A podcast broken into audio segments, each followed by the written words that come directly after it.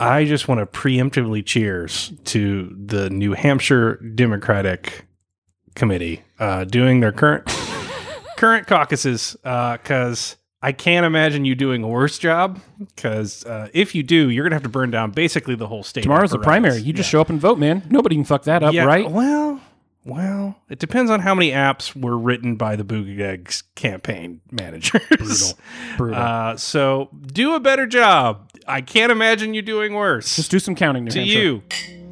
you.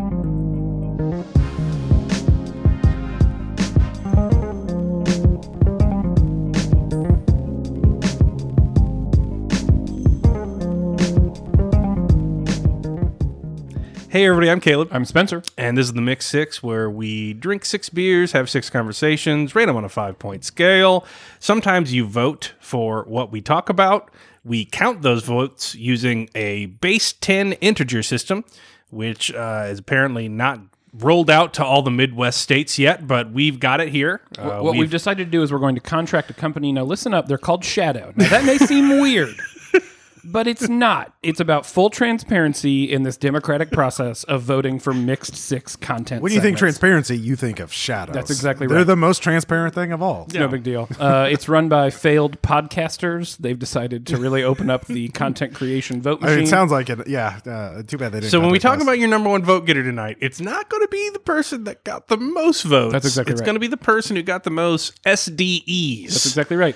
which are statistical delegates of podcast equivalency. Yes, that's right. Uh, but we didn't want to call it STPs, so we had to change it. It is a complex system, but one that leads the forefront of our most important countrywide decisions. Yes. So we'll continue to do so. Hey, if it's good enough for America, it's good enough for the Mix Six podcast.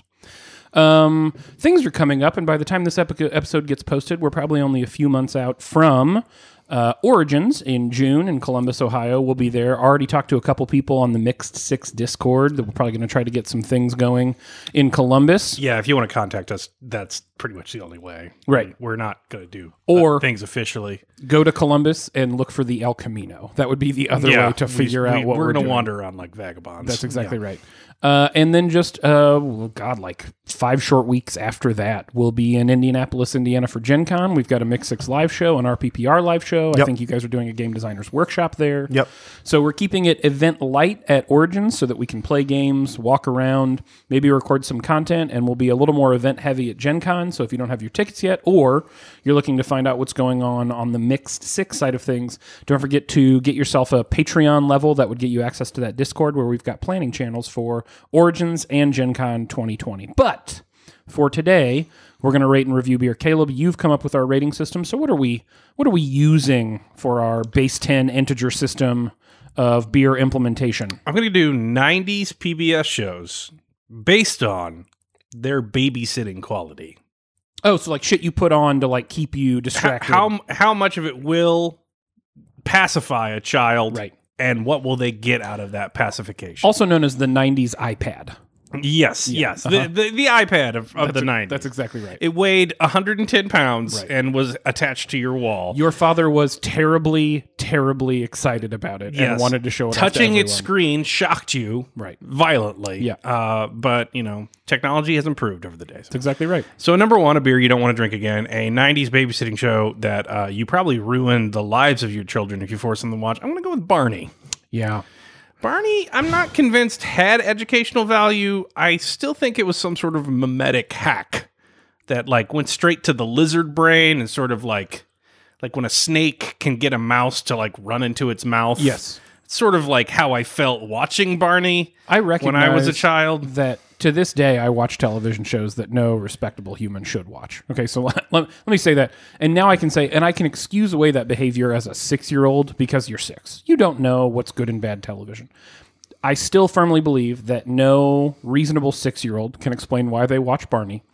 And that it is, you remember in, uh, is it Batman Forever, where the Joker uh, played by Jim Carrey, uh, is going to set up like a set top box that's going to like beam Joker vision into people's brains, Yeah. and they're just going to be stuck staring. at it. Fantastic film. Uh, so Schumacher really had it figured out. he really understood Batman, and maybe more importantly, the Joker's ethos. yeah. Uh, Riddler, sorry, Riddler's ethos. Um, Uh, I can only imagine that's what happened to me for the year that I year or so that I watched Barney. And before before you come at me in my DMs, I would have put Teletubbies, but I was a bit beyond Teletubbies age when it was. That's on. right. Yeah. Also, I think Teletubbies does have some worth because, like, if I'm on a college like art history course and I need to explain surrealism, let's pop on some Teletubbies. We're done here. Right. Mm-hmm. Like, yeah. and guess what? This doesn't make any fucking sense. if I had children and I wanted to warn them against the dangers of drugs, I would show them an episode of Teletubbies. Be like, it's just that, man. It's just that for the rest of your fucking life. And I think it would turn people off. Uh, okay, number two, uh, uh, a beer you also don't want, Right, but right. it is at least better and has some educational value. I'm going to go with Arthur. Yeah, I don't understand Arthur. Arthur's like Doug Funny if he was a furry. Like, it didn't do anything but teach Hmm. Furry. me who to beat up at school. Like, kids like Arthur? Yeah, targets. Yeah, that's that's the ones. Uh, there's some educational value. I know what an aardvark is now. Apparently, it's like Arthur. Uh, I got something out of it, but uh, did not did not like that show. It did have Matt Damon as a guest star that one time. He was drawn real well. Man, that is a deep cut on is a Arthur there, deep cut. producer. Ross. that was a that was a meme. Oh, okay. Yeah, yeah. Another another one that I think uh, I've aged out to because I think the person that took the Arthur throne is Caillou. oh my that god, little fucker! fucking Caillou. that little fucker! And tell me you don't want to punch Caillou in the face I because I'll tell you you're a fucking liar if you say no. watched a lot of Caillou when my nieces were young, and I've never been more angry at anything. That song's in your head right now because I said the name. I fucking it is it is the baby shark of 1998. Jesus It Christ. was terrible. All right, We have to move on. all right. Uh, so three, and now we're getting to the no imitator, real good PBS baby. Sure, sure, series. sure, sure, sure. Gonna go with Joy of Painting, Bob Ross. Totally. Still watch it. it, he owns the throne. He's there. I'll watch it today. Like it works on adults. Here's the thing. Twitch Twitch loves Bob Ross. Twitch- I loves Bob Ross. I might watch Bob Ross tonight. Also, if you want to, if you want to learn how to paint, you're going to learn how to paint. Here's the thing. I've never learned anything from Bob Ross No, other that- than it's like pleasant to hear his voice and watch his afro d- self work. Yeah, the educational. So, like for me, But I've heard you can, but it still requires like effort and practice, which isn't great. it uh, it's the OG British Bake Off to me. Uh, like super relaxing. I like to see the process happen from start to finish. And the whole time, I've kind of entertained by this very pleasant person who's just really enjoying this craft. Uh, this is a good pick. All right. So a four. We're, we're getting really good. Good stuff. Mm-hmm. Sesame Street. Yeah, You're gonna learn all sorts of shit. You're gonna learn your numbers. You're gonna learn your letters. You're gonna learn shit about biology and the natural world. class. Uh, yeah, diversity. class, diversity, um, Difference. How to live in a trash can. Uh, who's who's hot in the news right now? You're gonna have celebrities. You know, exactly you know, you made it if you're on Sesame Street. Um, yeah, so Sesame Street's real good. I'm actually surprised. I'm surprised this is a four because Sesame Street feels like peak PBS. Well, I mean, there, there's one that goes higher. Okay, okay. Mr. Rogers, Oh, sure. sure, still sure, on sure, in the sure. '90s. Yeah, yeah, yeah. still kicking it still uh the closest we're gonna get to a saint in the real world uh i'll watch it to this day you got puppets you got shoe tying there's Mm-hmm, entertaining musical AF numbers side characters. uh it's also kind of quiet and you can go to sleep to it Totally quiet. uh like the bob it's got the best of both worlds I'm Always positive, I'm learning my numbers. Right. I'm also kind of sleepy. Uh, I'm not throwing anything or being rambunctious. That that's a good babysitter. That show. that is this is a good poll, and I know no it's a one's good poll. inherited that throne. Who who are you going to put up against Rogers? Pee Wee? Nah. No. Nah. It's a different ballgame. Nah. man. No. No. Thank you. Uh, so yeah, Mr. Rogers, hard five. Uh, that will be the rating system that we'll use for today's beers. And on that note, I'm going to grab a beer and we'll be right back for dissecting our fun to talk about some board games.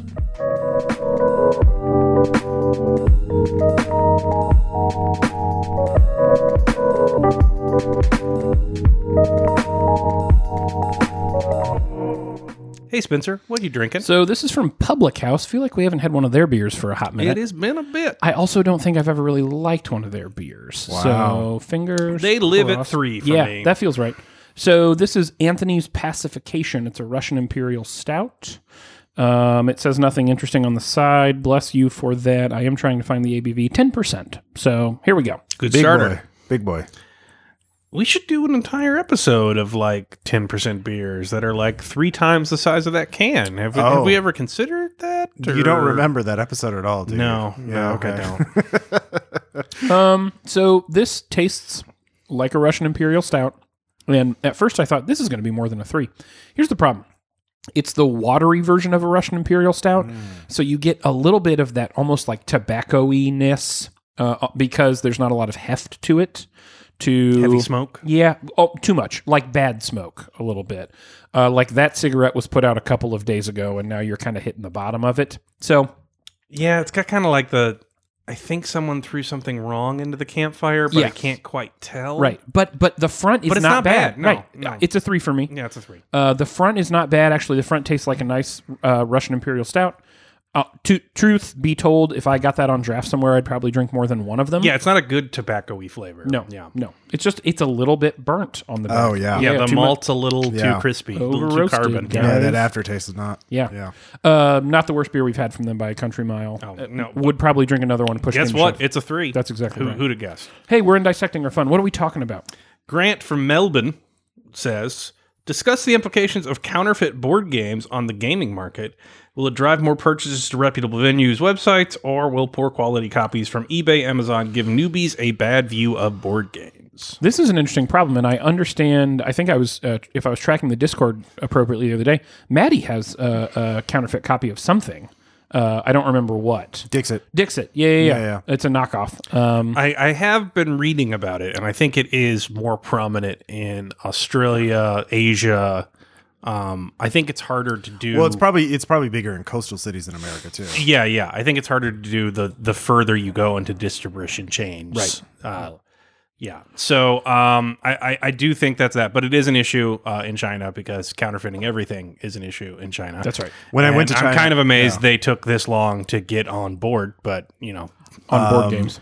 yeah, when I went to China, I remember going through like a block of stores that were just board games and like, Really? they had everything at very very cheap prices, like prices that are not le- like legitimate manufacturers were not set. Unreasonable. Yeah. yeah. like ten bucks for Catan or something like that. So, Sure. yeah, I mean, the easy answer for me here is um, anything which would undermine the creator's ability to, uh, you know, m- make good uh, for whatever that means on their work is not something I'm crazy about. That's kind of like my number one response here is like, i- if this undermines what creators get out of the work they do, bad.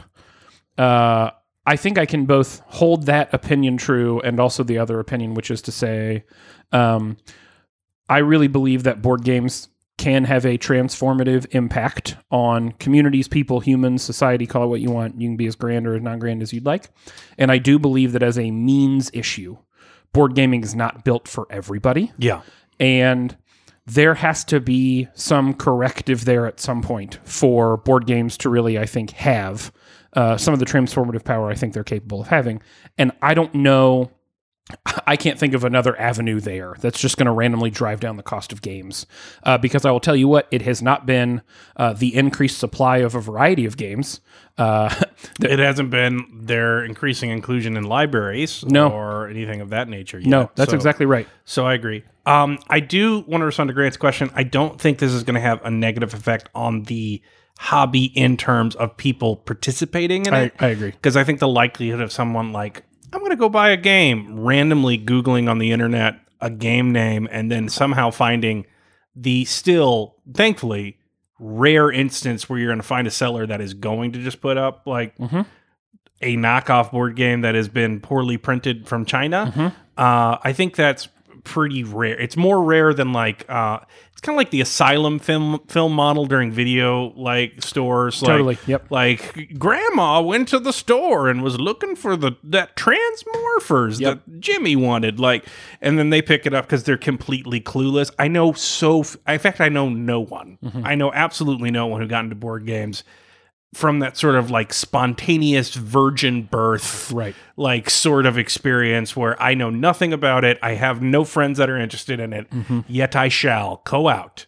And uh, per, it's sort of an evangelical hobby, meaning that Yeah. if you're being onboarded into it, Right. you're probably being onboarded by a psycho like you or me, Yeah. who has you know an enormous board game shelf and reads about board games Right. and board game geek things and Totally agree. I don't think Um, I don't think it leads you into the hobby. I think it's your way of accessing the hobby that you've been introduced to. So yeah, I can't imagine the situation where like someone gets a counterfeit game and it's their first game. Right. Yeah. Uh So I, I don't think it's going to affect that. I think it's going to piss off hardcore gamers like Totally. Mm-hmm. us if we end up snagging one. But I also uh, uh, can't imagine doing that. Like I'm going to go to metagames. I'm going to go to a big convention. Yeah. I I don't like I don't buy stuff used. I don't buy a ton of that stuff unless it's at a swap meet and I can check it before I get it. Like I would never buy a game off of eBay under Um, like any circumstances. Totally agree. Well, I think the thing is that counterfeit, like the idea that the uh, counterfeiter games would hurt people coming into the game is because it's an inferior copy or whatever. But that's not the case. Almost all of these counterfeits are made at the same factory that the real copies are. Right. That's just a common thing. It's like, oh, this is a popular game. Well, we'll just make an extra ten thousand copies and sell them on the gray market and dump 'em dump them this way. This way. So it's the, the, physically it's the same game, or it's very Yeah. hard to tell. I'm a firm Uh, believer. I mean, some of them are different factories. Some of them are different quality paper stock. Um, Some of them, but a, a lot of them will have uh, print quality issues with smearing of the ink Mm. and, and issues like that. But Yeah, they but make yeah, that it's not going. to Most most I've seen aren't unplayable. They aren't missing components or missing things like that. and They- component quality is certainly important, and we've talked about it a lot. They, in they at this least segment. have the files that was sent out to print the game. right. Yeah. Uh, I I can think of a, a much smaller number of games that I was turned off of because of component quality, for example, uh, as compared to the number of games I was turned off of because I got a bad introduction to those games. Yeah. I still think the single greatest, one of the single greatest threats outside of means for people not getting into board games or actively trying not to get into board games is bad uh, initial encounters, learning, teach. Mm-hmm. yeah, bad teach uh, in initial encounters, and so that shit's not great. Um, do I think it will have a negative effect on the board game industry? No. M- my impulse here actually is to say the opposite. I think that knockoff games will probably mean that people buy could mean I think it's more likely to grow access to gaming, is frankly how I feel. That doesn't mean it's right. That doesn't mean I support it. I also think it's kind of the natural thing that board gaming is booming. Uh, means are an issue in board gaming, and the cost of games has not come down. Uh, e- e- even good printings of games. I mean, when you go to Miniature Market in St. Louis, which exists exclusively because they almost buy and sell at cost for the most part Yeah. even then for large games we're talking about you know 60 70 dollars uh, abomination which is a game we've played a couple times now uh, which you know has a lot of components is a fairly chunky game on amazon the cheapest i can find it is 37.99 and that's a great price for that game I think if people are walking around finding worse copies of that game for ten dollars, I think the only risk here is that more people are playing Abomination. Uh, that sucks for creators. I very much understand the effect that this is going to have on uh, content production. Not great, but I don't think it's going to have a negative effect on board games. No, I think it. I think it No, prob- yeah, I probably think has it, the I opposite. think it's going to have a negative effect on publishers, like on their bottom line. Right.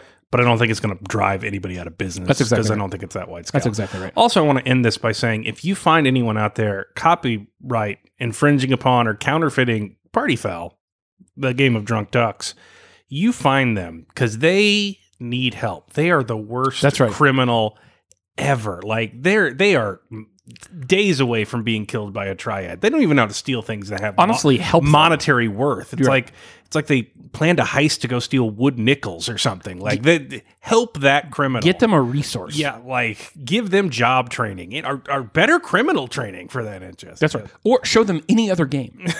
Just show them any other game ever made and say, no, no, no, no, no, this one, this one, not those. This one sells copies. They're going to be in better shape. Then. yeah, yeah. Uh, we're gonna grab more beer. We'll be right back.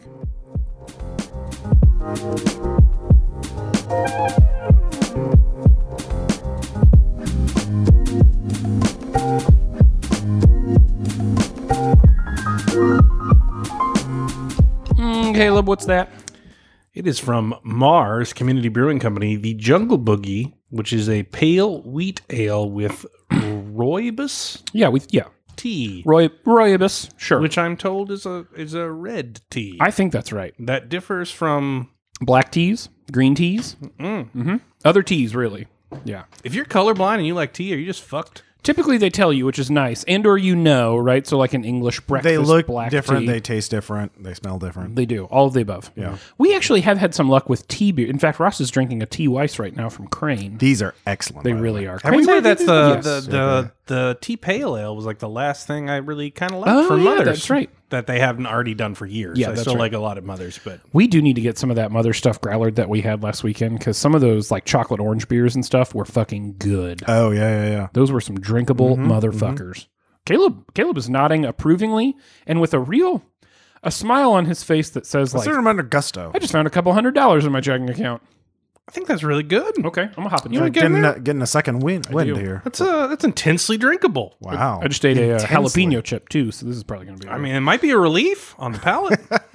It's not that spicy. it's effervescent. It's light. It's got tea without the sort of uh, earthy flavor of tea that sometimes there's no. Um, oh, I like that. yeah, I like that a lot. I drink a shit ton of. You know what it those. does, and I'm guessing this is the tea effect. Typically, pale ales for me are like a little too heavy on uh, the the um, Sort of floral and fruity on the back end. yeah. Th- this the tea I think really cuts some of the pale ale. Uh, Mm-hmm. It doesn't have that kind of like bitter amber amberiness that I don't care for. Yes. Uh-huh. yeah, it doesn't taste like a wheat at all. It's a little too thin for that, but um, it's very retro nasal. It, it smells good. I like it. after You I, drink I'm not as into it as you guys are. You know what? Uh, it, it but tastes like the beginning of a sour that never turned sour, which is like kind of Uh, the weird thing for me. Mm-hmm. It started to go there, and it was like, no, we're just going to stop right here, man. I I'm not blown away. Like I'm not gonna like seek it out. But No, that's right. I would drink that frequently again. Yeah. So I'm gonna give that a four. I think that's right.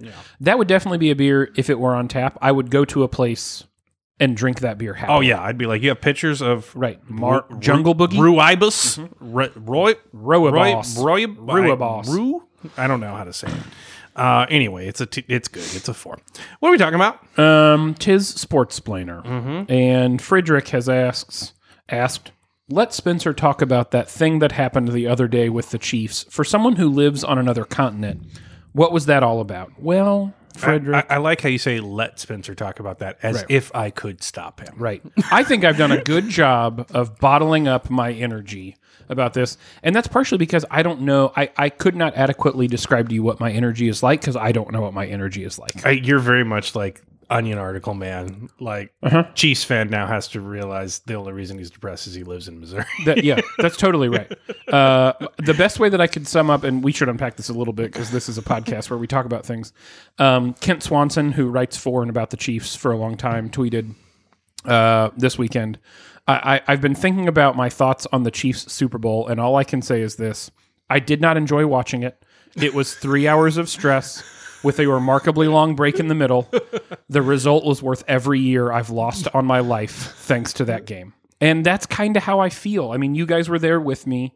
Um, I, I thought I did a good job of remaining relatively not punching holes through my walls until the third quarter in which I stood up quietly, went into the kitchen by myself, and cleaned for 25 minutes. and and Angry dishes. And- angry clanking. yeah, Yes. everyone in my home was kind enough to not try to console me, or not try to tell me it's okay, or not give me a hashtag spirits up when I didn't need one. when I- or enter the room. Right. Or say words. that's right. There were a lot of heavy pregnant glances going on that room while you were in there. I'm Mm-hmm. Yeah. gonna I'm gonna be honest about that. Totally but reasonable. Third quarter was a long quarter of football. And for those of that you motherfucker drag. who do not follow uh, the National Football League, let me give you a brief overview of how the game went. Um, the Chiefs played the 49ers in Super Bowl 54, and the 49ers kicked a field goal to take a lead, and then the Chiefs scored a touchdown to take a bigger lead, and then we kicked a field goal to take an even bigger lead, and the 49ers scored a touchdown to tie the game. And then the 49ers coach made one of the most inexplicably weird decisions at the end of the first half to not take a timeout and stop the game uh, which put the 49ers in a bad position. It didn't matter because in the third quarter, the 49ers scored 10 more points, leaving the Chiefs in their fucking rear view mirror on their way to a Super Bowl. And with mm, nine minutes left in the fourth quarter, the Chiefs are driving down the field, and Pat Mahomes, Magic Man, is about to do something, throws an inexplicably bad ball to Tyreek Hill, which bounces off his arms. The 49ers recover. The game is all but lost because the 49ers just have to run the football because we've not been able to stop them from doing that. And we're going to lose the Super Bowl, and I'm going to have to I'm going to have to dig a hole under my basement to go live down there for the rest of my life. Um, and then the 49ers abandoned the run, uh, which was weird. And Patrick Mahomes is really and truly incredible. If you don't care about sports, I totally get that. And if you don't support the NFL, I also totally get that. no, he just decided to win it by himself. If you have the opportunity to watch Patrick Mahomes play football in the future, I would suggest you take the time to do it. what if Tom Brady wasn't a bitch? That's exactly right. Yeah. What if the guy who's arguably better than anyone to ever play the game also seemed great? Um, with seven minutes left, Patrick Mahomes, who's the Chiefs quarterback, was just like, you know what? I'm not fucking doing this. So the Chiefs are down 10 with seven minutes left. And in six minutes of game time, scored three touchdowns to just put their fucking with no foot- huddle. Yeah. Patriots offense. That's but right. without the cheating. moving down the field. Pat Mahomes threw one of the wildest, uh, like 50 yard bombs I've ever seen to a wide receiver. It broke the game open. Uh, and then. Uh, with about two minutes left, the the Niners give the Chiefs the ball back. The Chiefs are trying to run the clock out. Damian Williams, uh, who's the Chiefs running back, gets around an edge just trying to secure a first down, and there's no 49er in front of him, and he runs 35 yards for a touchdown. And at that point, I jumped out of my chair, hugged Brandy, and then realized if I didn't grab a wall, I was going to fall down. And so I kind of like caught my breath, sat back down, undizzied, and then sat there for two minutes and watched them win a Super The Bowl. 49ers fell apart like a curse had kicked in. it Like, was unbelievable. There, there is some coven of witches somewhere wearing all Chiefs red that really made it happen. In that fourth wearing quarter. Mahomes jerseys. Yeah. yeah. No, it was like uh, in Saved by the Bell when uh, when Zach Morris takes a timeout and everybody around him stops. Pat Mahomes was like timeout. and the Niners stopped, and then the Chiefs were like, oh, okay. I don't know what was the 49ers uh, quarterback's name. Jimmy Garoppolo. Yeah, I bet Garoppolo took his like helmet off in the fourth quarter. He's like, "Is that my hair? Are my teeth falling out? What is like, happening? Yeah, I, it just it just got bad. Where over did there. these frogs come from? Yeah, Uh, it- it's also worth noting uh, that the 49ers head coach uh, was the head coach was the offensive coordinator for the Atlanta Falcons team three years ago that gave up a 28 point lead to the New England Patriots in the Super Bowl, and then they gave up a 10 point lead to the Chiefs in all of seven minutes of the fourth quarter of the Super Bowl. So you got to feel bad for that guy. I mean, I don't feel bad for him because I'm a Chiefs fan, but someone probably needs to feel bad for that man. What what was it like? Um, uh, I don't know. Um, I'll say this.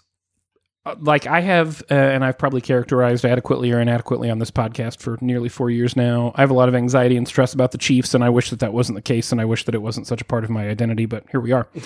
Um, I have spent more time worrying about the Chiefs losing than I have been than I have fantasizing about the Chiefs winning a Super Bowl, and uh, and that was the rational right choice. A- and i was making mathematically the right decision people and uh and yet to watch it happen and to call my mom who was like crying because you know because she grew up going to chiefs games with her family i mean she grew up in kansas city Oh yeah, you were crying out in the lawn, calling your mom as the guns were firing I- in the distance. That's right. across I needed across a minute, Springfield. so I just walked outside and I laid down on my front porch. And uh, I was a little worried you should be laying down under something Right. for all of the bullets Yeah. that peppered down on. and I cry laughed out on my porch for a while, and then I heard what I thought were fireworks for a minute, and then realized were probably just shotguns going off around me. I was like, "Eh, fuck it. I mean, if it's gonna happen, at least I got to see this, you know."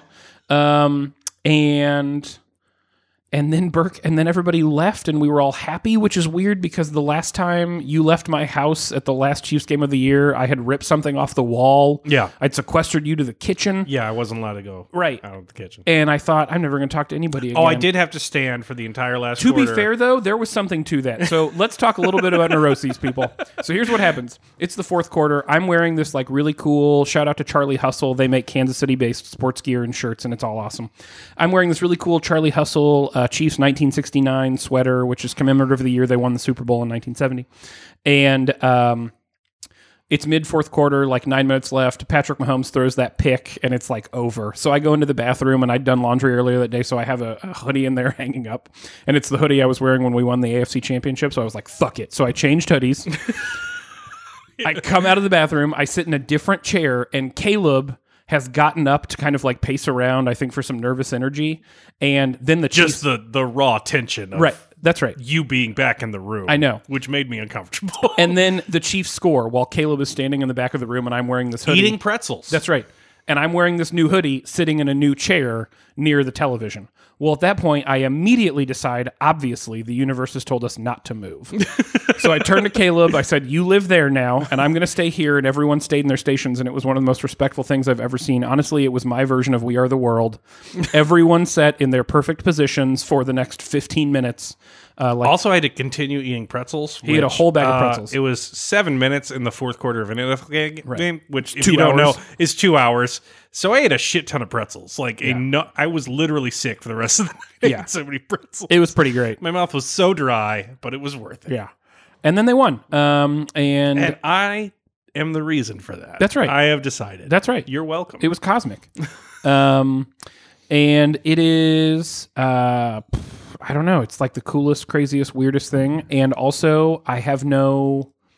I have no frame for how I'm to encounter this. I almost don't know what I'm supposed to be. I know that it's just cool and that I'm happy and that I, I think it has changed my stress levels around professional sports generally, which is so nice to know because I'd convinced myself I'd never get to experience anything like this.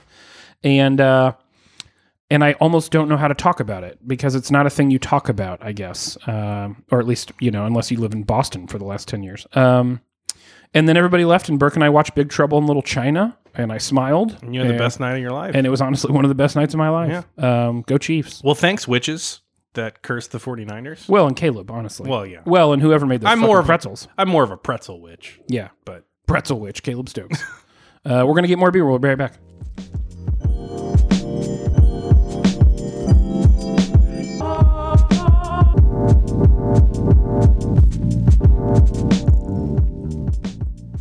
what are you drinking? Okay, so this is from Ethan Fisette. Now, this is important because it's a brown ale.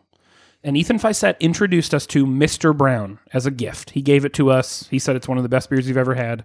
No one gets out of bed for a brown ale, so He I was thought absolutely right. he was absolutely right. He was absolutely right. He gave me this beer. it's also the only brown ale I can remember having That's exactly Uh, right. in my life. he gave us this beer uh, last weekend, and he said this is the second best brown ale he's probably ever had. He said it is not Mr. Brown Good, but what is? Mm. Still str- strong pain? but it's still great. So this is from Great Divide. It's their Woodworks Barrel Series. It's a brown rye ale, uh, which I think is like could be an interesting addition. So here we go. Uh, Ethan Fisette putting it on the line for this beer. he smelling it. It's got a nice bottle too. Got, that little the- gold wrap around Got it. that little gold leaf. yeah, yeah. It's very The classic. champagne of browns. I can remember having uh doesn't isn't the uh Three Blind Mice from uh, Mother's isn't that a brown ale too? It is. Yeah, yeah. Well, it's very different.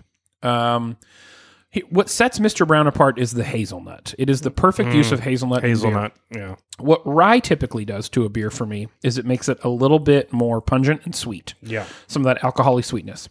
That is an appropriately thick brown ale with a rye barrel on the back end. Uh, I like that. I do too. I like that quite a bit. now I do. It It is, is not as good as Mr. Brown. it is a a football field away. it's got. Con- I, I think it's the rye, but it almost like gives me a Scotch ale vibe. Exactly. It Yeah. ha- It almost has like the viscosity and the syrupiness of a Scotch ale, and and it is. It's not overly sweet, but it's heading that direction on the back for me. No, I'd still drink that. Yeah, I think it's a four. Yeah. Um, that's a really good beer. Uh, it was in the same sentence as something that I hold. near Very and dear. sweet for a brown ale. very sweet, and it's almost too sweet. It's right on the line. yeah, yeah, yeah. I'm I'm ready to give Ethan his title. He is the official Mix Six Brown Ale Whisperer. Ooh, Yes. I didn't know. That's- You, I didn't know that was a thing you could do to beer. that should be a like a like a backer level. Like you get your own uh, beer concierge title. Yeah, you are the Whisperer. Right. Ooh, interesting. You can also be correspondent for brown ales. okay, yeah. Uh, you know, wh- whatever you want, Ethan. Let, get us, hit us back with your when your contract arrives. You- by you get your own designated title. mail. You decide what your title subject to approval from the the podcasters. is. Oh yeah, yeah. I mean, we got to run it through corporate. Not putting everything out there. Yeah. Um, hey, it's a mix six mock draft, which was your number two vote getter, not your number one vote getter. That's coming later, and we make a pair. Spoiler.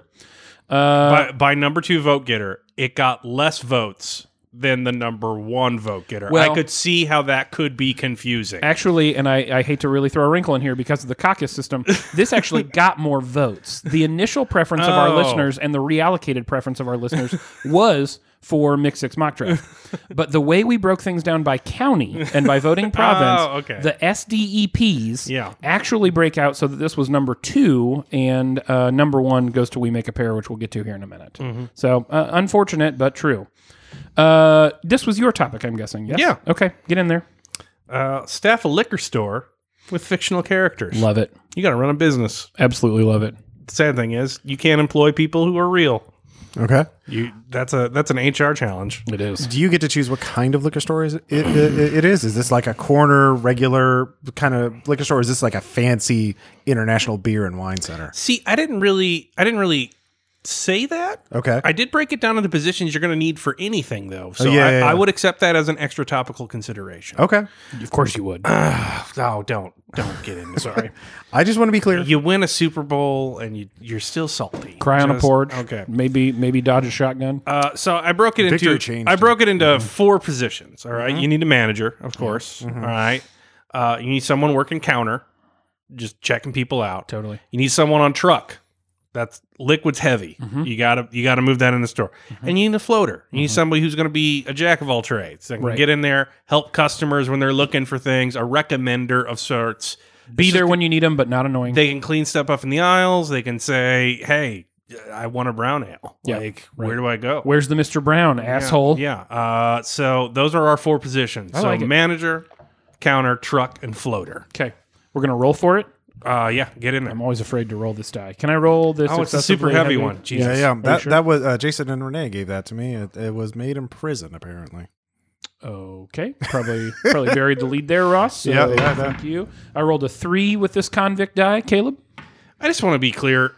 Most dice are illegal in prison Yeah. for the sake of gambling, and so instead of like letting them have like a little plastic d20 to play their fucking d&d they're instead made of fucking brass yeah. you could hurt someone by throwing that. That's, Caleb i got rolled a a four. four because Okay. it dropped straight down and clunked against the table Yeah, it doesn't roll. It's a it's it's it's, a, it's an actual. Well, I want to weapon. provide some sound effects for the listeners, too. No, I appreciate that. Yeah. Yeah. I've watched a lot of Orange is the New Black, so I know how things are made in prison. That came out of a toilet. and was also gotten to us up someone's butt Exactly right. all right So, anyway, So the butt die gave me a four, which is the best I've rolled on any die. So there must be something to that. I get to go first. great. Pick a position. Uh, probably gonna go manager. Okay. Going with Wade Garrett from Roadhouse. That would Oh. be Sam Elliott's character. Yeah. You want a manager? You want him to have seen it all. I can't imagine a drinking scenario that Wade Garrett from Roadhouse has not seen. I mean, the man rolls into a town run by a despot trophy hunting billionaire with a monster truck, and he's just like, oh, yeah, a scenario number six. Seen this one before. Granted, he does get stabbed through the chest with a bowie knife, but Yeah.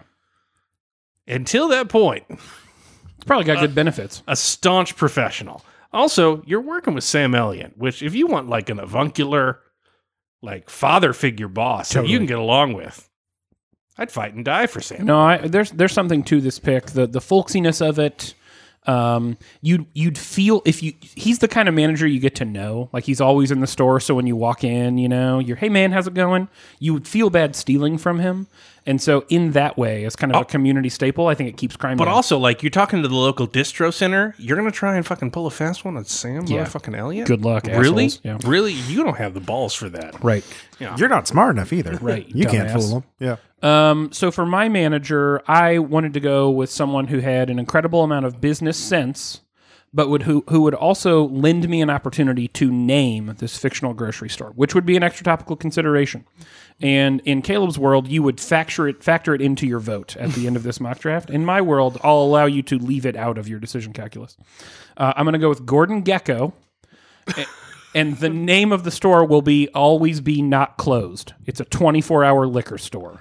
I hate this so much. You did this. You did this. This was the 70s and 80s of beer. You did where they this. had cans of beer that were just white and they said beer How do you think we got to Great Divide Woodworks Barrel Series? as a reaction against how terrible that was. Pioneering young men like Gordon Gecko who taught younger generations how to really drive up the market. Here, here's why you need to do prep work on the show notes. You just say the first thing that comes into your head, Literally not. and it and it, it says Literally stuff not. about where's your head's at, and it's gonna make people worry. First of all, uh, best store name in the history of store names. A. B. Gordon Gecko, reasonable businessman, probably, if you've seen All right, you're right. You've you've prepped all this out. So what's your next one? floater, Dracula. Boom, just shows up. Looking for a beer, can't find anybody. Boom, Dracula, right there. at night That's right. and then drinks your blood. Yeah. He's also going to hit on all the female customers. Whatever, man. It's going to be super creepy. as I understand it, he's probably going to hit on the male customers too. There's Oh, yeah, that's so true, yeah. That's an HR nightmare. well, it's a liquor store called Always Be Not Closed, and Gordon Gecko runs it. I don't think there's HR involved, is what I'm saying. I, I don't think I've set up a totally friendly environment in my liquor store, but I live around the corner from a brown derby that is frankly a little bit questionable. So I am used to this kind of behavior. Okay. They've been nothing but kind to us. uh, yeah, actually, the manager there is fucking awesome. Yeah. Uh, and he pours some cheap ass growlers for me. Yeah, you shut your damn mouth. But still, I feel convicted here. What's next on your list? I got to go floater too. Yep. I'm going to go with Julian from Wagons East, played by John C. McGinley. Oh, yeah. He is the uh he's coded as gay in the Mm. film. Mm-hmm. Uh gunfighter in Wagons East, but he is in the middle of nowhere when Wagons East begin because the West is terrible and they all want to leave. That's the plot of Wagons East. You should Right. really see it if you haven't. John Candy's last work.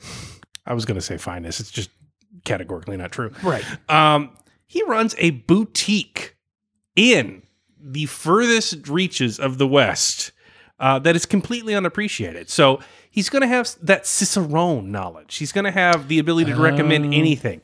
He's burly. He's John C. McGinley. He can help on truck if he needs to. He can get up there in the counter. He's going to be friendly to guests. Also, shit gets bad. He's a gunfighter. Like you're you're all set. He's a gunfighter managed by Wade Garrett from Roadhouse. Ain't nothing going down that liquor store they don't want to happen. To- so to he's the- going to be polite. He's going to be charming. He's going to be well dressed. He's going to have impeccable taste, and he's going to be played by John C. McGinley. Didn't I mention that? Okay. I, I'm not disparaging your pick here. I do, I have an issue with your attack on the HR viability of my liquor store now that you have staffed an actual gunfighter and a man known for training Patrick Swayze as a martial art ass beating club bouncer. A reluctant gunfighter, Right. Who at least knows what consent means, I- which is better than Dracula Feel strongly. and Gordon Gecko for that matter. that walking around a liquor store, probably with an open carry, creates a more hostile environment than Dracula, maybe or maybe not, depending on so I time guess of day. you've never purchased beer in the state of Missouri in Just- which we live. just popping out and being like, "Hey, did you want some wine though?" So- I'm f- I'm willing to bet I'm 15 feet from a gun right now. I don't know where it's at, but I know it's within 15 feet. Guns are like spiders. Yeah, guns are like you're spiders. never that far. yeah. Uh, okay, snake draft. You get to go next. So you got John C. McGinley out there working the aisles for Mm-hmm. the the random Sure. fill in. But who do you have at the counter? Who is somebody everyone's going to look forward to to go checking out? Go with Kimmy Schmidt from the Unbreakable Kimmy Schmidt. Love that. Never drank before, Right. but adorably naive about it. Yep. Uh, very happy to see you. Yep. Uh, constantly professional and effusive. Can at least count money. Uh, and she's yeah, she's going to be enjoyable to the weird winos who come into every liquor store. Right, right. Uh, I I like this pick because while I could not watch that show after a period of time because it was like a little too annoying for me. Yeah. it was never because Kimmy Schmidt. Like I think she's just absolutely wonderful, and you do want someone that you enjoy checking out with. But also, though naive and uh, you know very effusive, she's not going to get into trouble because she did get kidnapped and put in that fallout shelter for those decades. That's exactly so right. She she's she's a little world weary. She's a little too Law she's- abiding, but she didn't let her get it down. No. she didn't- no, she's, She's still- unbreakable. Yeah, she's unbreakable. the whole fucking bit. yeah, you're up. Uh, also on counter, uh, I've been reading a lot of Neil Gaiman lately, and I really want to I want to shout out uh, you, sir, and and Sarah Han in particular, who after hearing me rave about American Gods and how much I enjoyed that book, immediately went out and got me at the ocean at the end of the lane because she also loves Neil Gaiman and wanted me to read it. And it just sent me down a path. So I'm reading Anansi Boys now, and I have uh, Neverwhere, uh, also kind of like next up in the queue. If you've not read Anansi Boys, definitely recommend it. One of my favorite characters in all of the Gaiman verse that I've read, which is admittedly small right now, is Spider. uh, who is Charlie Nancy's brother or Anansi's son. And uh, Spider is kind of like described as being able to like push reality around a little bit. And so his kind of like faded power is that he can just suggest to you that he is in fact not himself or he is someone else or that he should be able to manipulate things. And really what you want at the counter is someone jovial, yes, someone that people look forward to interacting with. And Spider is beloved but also he's going to upsell the shit out of your product and people are going to buy more when he's like didn't you want another bottle of abraxas ross and now ross is spending $50 instead of $25 That's not an upsell little liquor store. An upsell liquor store is going to be those little like jar things or like the plastic fireballs. You're going to put more of those in the world. well i'm not going to put more of those in the world because he's going to sell high value products see the, the value of the, the tiny fireball bottle is the volume play Mm-hmm. you're not it doesn't matter if you sell $1.99 bottle of fireball that will fit in someone's pocket to go to a college football game it matters that you sell a brick of 20 of them and yes, I've purchased many of those bricks. Fuck you too, okay? But here, when someone can just ex- suggest to you that you buy more, now suddenly he's like, hey, but did you see this Cristal or all this Blanton's we got? And now I'm just walking out of there $500 poorer, and liquor stores made more money. Does, does anyone in your liquor store not have mind control powers aside from Gordon Gecko? The truck uh, driver, that's the only. Well, that's your next one. Yeah. Yeah. Uh, and it's Jack Burton. Uh, yes, he will drive the Pork Chop Express. Yes, that creature is probably on the back, so be careful when you get in there for the beer. But when Jack Burton walks in, you're about to have a fucking party. People will show up around delivery time because Jack Burton's going to And be there. he will not be there He's his because own he draw. will be late. Uh, the entire premise of Big Trouble in Little China is that he, in fact, stays there, sir. If he didn't stay in Little China, there wouldn't be Big Trouble. That's the whole fucking bit, man. It's the movie. Um, I, I foresee a lot of HR problems with this, mainly that he is going to try and kill Dracula, like in the first week of his job. Hey. Yeah, he's got he's got an anti Dracula prejudice. maybe it solves its own problem and i have i have kind of like fixed my own perpetual motion machine here all right you're welcome you're last truck driver All right, somebody on truck. They need to be able to unload it. They need to be uh, able to be not intrusive on the guests. Uh, so I'm gonna go with Obi Wan Kenobi, the Alec Guinness years. So you've seen all the children die at the hands of your uh, little Jedi servant. Uh, you're completely jaded. You need something to let you go back and be sad about your life in the desert. You need a job just to pass on by. And also, you have fucking force powers. You know what unloads trucks real fast? Tele Force. goddamn kinesis. so So Al Guinness is just going to hang out back in the lot, just sort of hanging out, force pulling shit out of the truck, and uh, he gets a living wage. You probably don't have to pay him benefits because you know he wants to die. He's a sad old alcoholic Jedi. give himself up to the force Uh, y- well, yeah, he gets to turn into a fucking ghost. That sounds like great health care. Like, be a ghost. What do you got to worry about then? Well, the problem with that is that, you know, someone's going to knock over a case of beer. He's like, no, someone's killed the younglings. right no, no, oh, damn ross A, that was very good. B, no one mourns the loss of younglings. C, uh, I said jaded Alec Guinness Obi Wan after he's become nihilistic and doesn't really care. God. I, we need to take a moment. Can we get like some taps or something? Uh, we just need to really. commit That's the best joke you've ever made. It's not close. It's that. It's a mile and it's second. Congratulations to you, sir. Back to you, dickwad. So first, I'm I, actually I'm willing to say I would give up my victory if you do the same to give it to Ross's pun. absolutely good with that. All right, I need to point out your, your hypocrisy. First, you roast me for this HR problem, then employ a gunslinger. Then you make a negative comment about my mind control workforce, at which point you immediately draft Obi Wan Kenobi. but he's not working with customers. He sits at the loading dock and moves boxes with his brain. I'm just saying, get your I criticism. mean, he's right, going to son. definitely use that on the, the health inspector. This is not the liquor, liquor store you're Right, working for. exactly. And what kind of safe environment is that? Ross wins. Also, hashtag Team Spencer.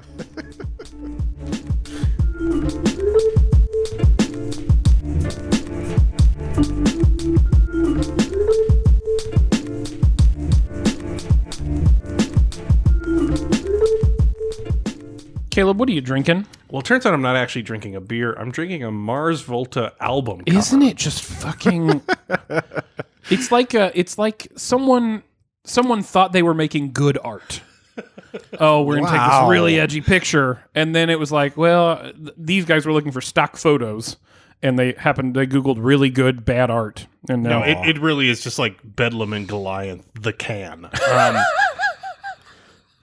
Uh, anyway, this is Public Assets Brewing Silent Rejoice, which is a double dry hopped India pale ale. Mm. Let me tell you something. Never psyched to drink an India pale ale. Couldn't be less psyched to Yeah. drink an India pale ale by someone who's really into the Mars Volta. that's right. He- Here's the thing: I every, can't imagine what I'm about to get into. everything about this is just grad school. The quality of the image, the type of beer. Whoever brewed this has uh, tattoo sleeves, a fucking uh, wax mustache, and a trust fund from a used car fortune. um, I Hmm. like that. I'm, I'm willing to bet money on all of those. They're rebelling. yeah. Anyways, he's getting in there. It, it, look, it is not. It's not going to be good. It's actually quite good. Fuck.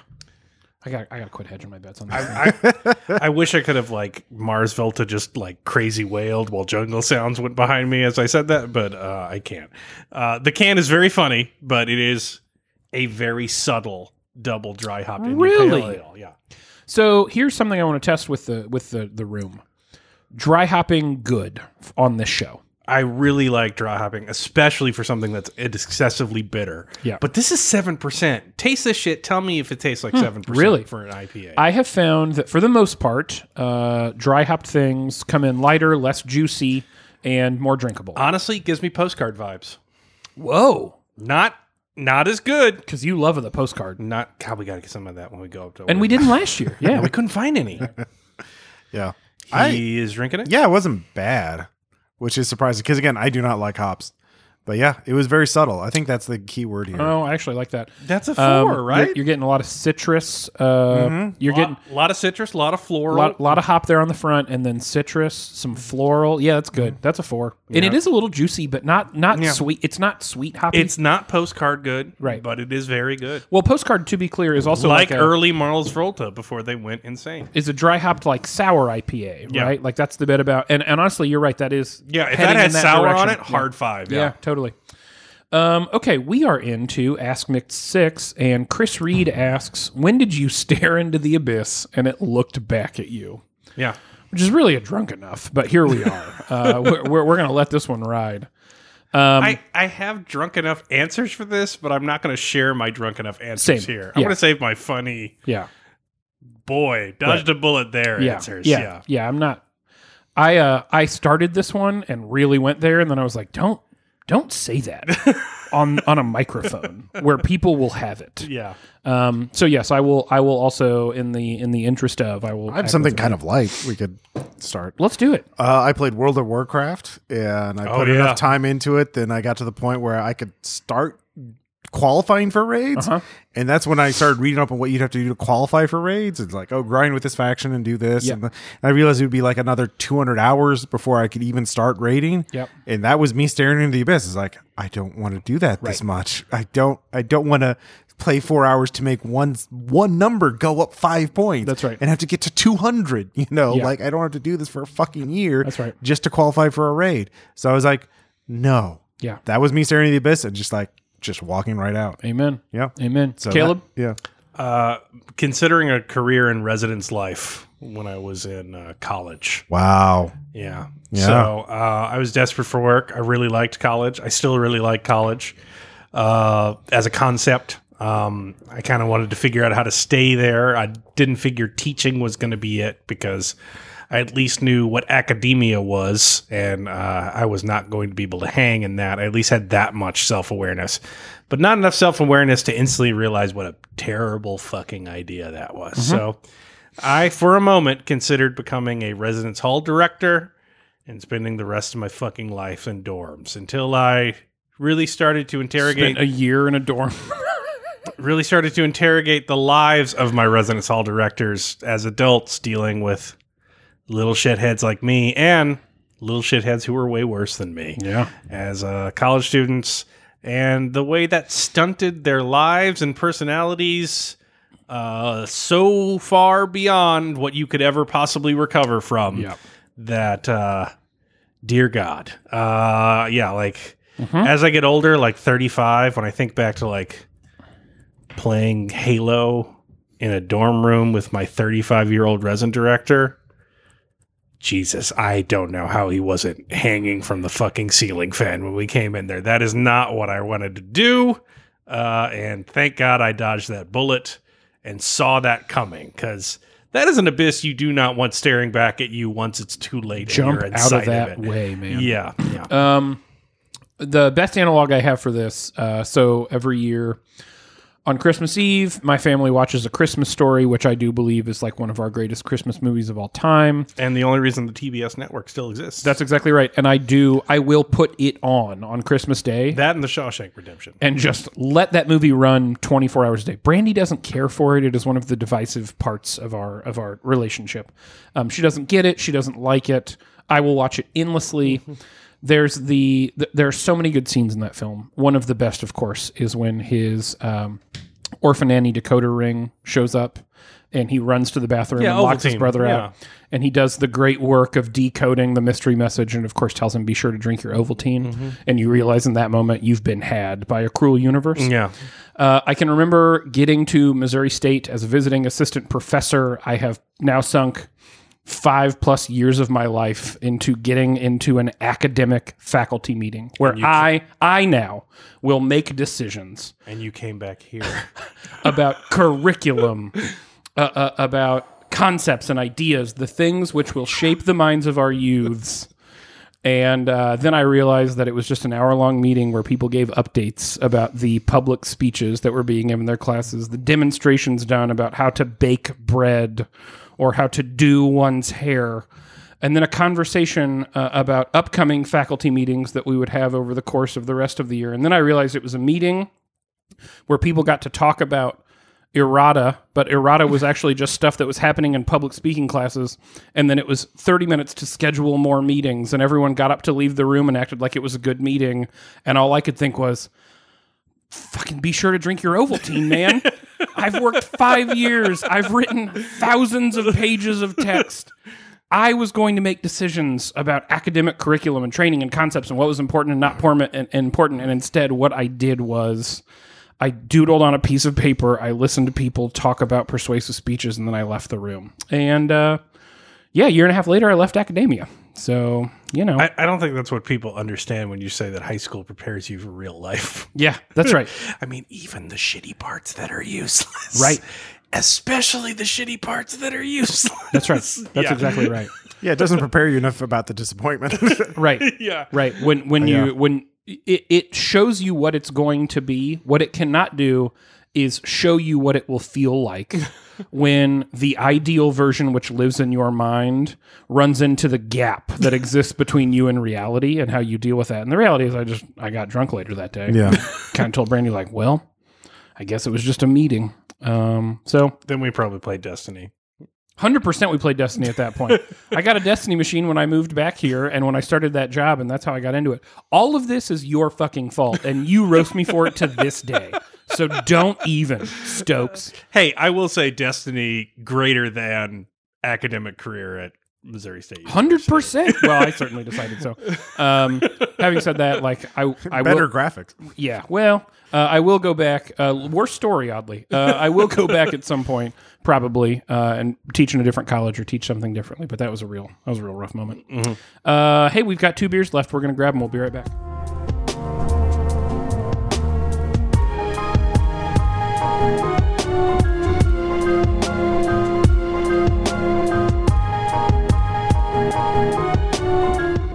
Spencer, what you drinking? So, from Four Hands Brewing Company out of St. Louis, Missouri, also feels like uh, a brewery we've not seen in a while, right? I do like their stuff. They've I do did- too. They put out a lot of good bombers lately. Here's my so hot take about Four Hands. I like that absence of light quite a bit. Oh yeah. that peanut butter chocolate mm-hmm, stout or whatever. Yeah, yeah. Milk stout. Um, I have been see actually Dylan Whitaker, friend of the podcast, um, uh, and the man who will get you drunker than anybody in the history Yeah, of the world. friend of the podcast, Enemy of the Liver. yeah, that's right. That's Uh, his that's his podcast. title. Absolutely, it Enemy is. of the liver. Enemy of the liver. uh, yeah, that is a weird fucking crest he has. But anyways, Liverbane. um, he uh, he was kind of like pointing me in the direction of some stuff. That fucking uh, absence of light is like people are going nuts over it. Yeah. And it's good. It's not that good. It's a four. It's four good. I don't remember anything from forehand. Yeah, that's right. I don't remember It's- it's anything forehand's from good. forehands that was Honestly, like. I like their uh, boysenberry one uh, better. I can't remember the name of it. Uh, I don't know It's that got I- a, like a white label Did on we- it. It's did- a bomber. Did we Uh, do that? I don't remember. Oh, okay. Yeah, yeah. I don't Anyways. remember. Why would I remember that? This is yeah, that's right. Uh, this is yeah. You don't have deja brew. Uh, this is statewide, an American pale ale with raspberry, and raspberries been Kind of hit or like miss a- for us. Some kind of. Yeah, like rodent on very it, or like a so like badger? kind of like vicious r- like Russian bear maybe, think and they're then bears. Okay, night uh, with some shit coming out of the heads. Sort of a family crest. Yeah, Hmm. yeah, that's exactly right. I, that may even be like a Missouri symbol. I That don't- is a Missouri symbol. Yeah, totally. I obviously know that because I've lived here most of my life. and Yeah, I'm it's not like you familiar. failed that civics exam that you were supposed to take to graduate It's exactly right. by being able to recognize the flag. Hundred percent. It's it's not like that at all. he is snuffing it, Yep. drinking it. Mm-hmm. Yep. Um. Oh Ooh. yes. Um. Oh yes. So- Ooh, So the back isn't that's great. a pivot. yeah, the back isn't great, but wow, raspberry is a very good complement to a pale ale. Is something I just learned, and I did not think that would be the case, but that is a very pleasant. Right? How fucking good is that? That is drinkable. AF. that is drinkable AF. That Mm. is. Oh man, forehands. Yes. Uh, typically, I think that raspberry is either washed out or too much. And this is almost the perfect pairing of raspberry and something a little bit more pale ale, so a little bit more What if a hoppy. pale ale wasn't better? Right. That's exactly It was right. kind of sweet. I um, dig it too. I I don't want to be I don't want to be a prisoner of the moment here and say this is a five.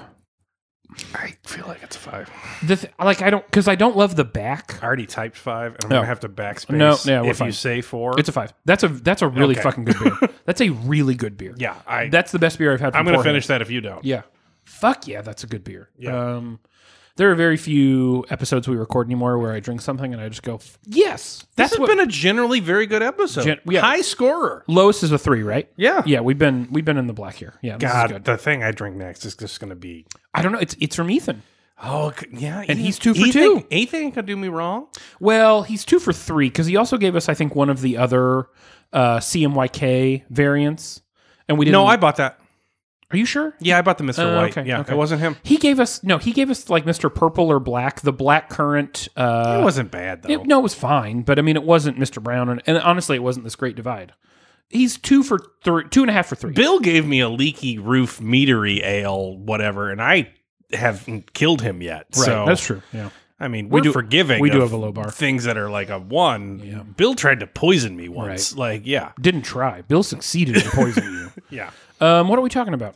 We're gonna talk about uh, in your number one vote getter Well, as you know, it's technically your number Yeah, uh, one SDEP giver. the algorithm. Right. It, it was not the initial preference, nor was it the reallocated preference. But having looked at the distribution of counties, etc., it will win the delegate count. Google Forms failed, and I had to drive around to every county to get your votes. Yeah. Um. Anyway, your number one vote getter, according to CNN, uh, is uh, we make a pair, and you have chosen this topic. I have. Uh, so every Friday morning, Jared and I do uh, breakfast, and it's like our one hour a week dedicated just to like set aside and talk about high level business things that the the work day to day kind of like obstructed or obscured. And so we try to move around Springfield's breakfast locations. Brecky, Brecky Breck, uh, because there's a lot of places to get breakfast in Springfield. there's a lot of places to get everything in Springfield. That's We true. do not like to cook in we this town like unless uh, you run a the restaurant. food. um, and so you know, usual haunts include Waffle House, obvi. First Watch, which is He a fucks with decent. Oh. a Waffle House. Jared, Yeah, good for him. yeah, I know, yeah, yeah. Uh, it was my suggestion the first time, but we got there. and Now, Okay, now at it's kind least of a- you've you've Yeah, yeah. slummed him up. Converted. Good. All right. First Watch, which is not bad. Mm-hmm. Uh, occasionally, we'll do a big biscuit, which honestly is pretty good breakfast potatoes. Uh, we'll sometimes do some of like the older, more locally things like Anton's or the breakfast pub. Gastropub So we or- did gastropub on Friday, Yeah, first yeah, time because they just started serving breakfast, and it was fine. Uh, I don't love the gastropub generally, although their tap line is stupid good sometimes. Yeah, yeah, yeah. But it got me thinking, Jared and I were talking Friday just about breakfast places. So when I saw We Make a Pair come up, I thought, you know, what would be good to pair with beer? Traditional breakfast style plates. So I've listed three. I like how far this leans into our bit, which is high functioning alcoholism. and you're not more high functioning than if you are Drinking starting- beer at breakfast. starting breakfast off with a beer. That's exactly right. Yeah, yeah, yeah. you got up early enough for breakfast. You're still drinking. So what High I've done functioning. is I've Make ta- it a coffee beer. Right, fine. yeah, there's a exactly. thing called a breakfast stout. I assume that's what it's for. um, so uh, what I've done is I've chosen three traditional breakfast settings. So a classic breakfast setting, which would be your eggs, bacon, hash browns, toast. A sweet breakfast setting, so the pancake breakfast, and then kind of like your your big boy Cracker Barrel breakfast, we might say, the biscuits and gravy. The fuck it. the fuck it. I'm just going for this. The day's over. I don't care about me or anyone around me. We're gonna fucking do this. I'm do- I have this breakfast meeting, and then the rest of my day is on the toilet. That's exactly right. Mm-hmm. I, I'm gonna start drinking. I'm I'm gonna drink a beer and eat biscuits and gravy right now because I just turned 21 and there is no such thing as consequences. Is Yep. the only math you're Yep. doing there. Um, so we're gonna pair beers with each of those breakfast settings. I will let you start, sir. We'll start at the top. Traditional, classic breakfast setting: eggs, hash browns, bacon, toast. So you want you want a classic brekkie to go with. Classic brekkie to go. oh, that's tough. What is going to go well with this? Also worth noting that this is pretty much how Caleb and Sarah and I treat breakfast at uh, Origins and Gen Con. Uh, we just find good places to eat and then start drinking. So fuck yeah, cons. Yep, yep, yep. It's very true. What do I want for a traditional brekkie like that? Hmm. See, I made fun of it, but I almost want to say youngling. Really, really, like something deeply Rust Belt, huh? Well, I'm eating it with toast. Like Oh, what goes well with carbs and butter? Okay, Just something light. yeah, just the soma of the masses. Just Right. just the the light, the the butter beer, but like that feels too easy to go youngling on that. It's a little working man's breakfast. I don't like it. I don't like it as a pick. Right. I don't want to go breakfast out. That's too easy. D-d-d-d-d-d-d. Old Rasputin's too bitter. I don't need a Russian imperial. No, there you don't. Yeah, later. yeah, yeah. no, no, no, no. I'm gonna go with um. hmm. what is it? I'm gonna go with a Boddington's. A pub ale, I'm, I want a pub ale, uh, a a little, an old English, so to speak. kind of a flat, creamy beer. yeah, Yeah, yeah, I'm gonna yeah. go with a Boddington's on that. That's Okay. that's where I landed on that. No, I one. like that. Uh, and honestly, that's kind of in line. Uh, it, the the breakfast I've described, barring the lack of like black pudding uh, and some beans, is not too far off from a British fry up or a Brit- British classic. Oh, oh yeah, yeah. It doesn't have weird blood sausage. That's right. That's the only thing it's missing. And, Boddington's, is a God British willing, pub it ale. stays missing. That's right. Um, Farmer's Gastropub does have a classic fry up, and they do make their own black pudding, as I understand it. So whatever. Fuck that. Yeah. Oh, 100% fuck that. so I don't want, if I'm going traditional breakfast, chances are I want something coffee ish. You know what I mean? Because like I'm trying to wake up a little bit. I don't want anything too heavy because the food also isn't going to weigh me down. Uh, and so what I've decided here, and we, we kind of joked earlier about not knowing another brown ale, but actually the first brown ale I ever had uh, was the Ellie's Brown Ale from Avery Brewing Company Ain't bad. it is the quintessential this beer tastes like a brown ale that's not really a good statement it's not really a positive valence it's just accurate this beer tastes like the first brown ale it is the boulevard wheat of brown ales but you can drink an immense amount of them they are not offensive at every turn and frankly if you can't find a better brown ale we've now found a few better brown ales it's uh it's good it's good is what i would say about it and i think that's what i want in that kind of setting so okay we're on to pan ross you want to jump in here you got one Um, I was gonna do coffee beer too. Honestly, I would. There's just like a mother's uh, winter grind. oh fuck yeah Yeah, yeah, winter Just- grind's a really good call here Yeah, bah, that's probably a good pick uh I mean that's seasonal too, though, because you know. So winter grind is one of the weird beer. Like winter grind is definitely if you stack up years of winter grinds against each other, that beer has changed a lot. I would Oh say. yeah, that's fair. So like 15 winter grind is to me one of the 7 to 10 best beers I've ever had.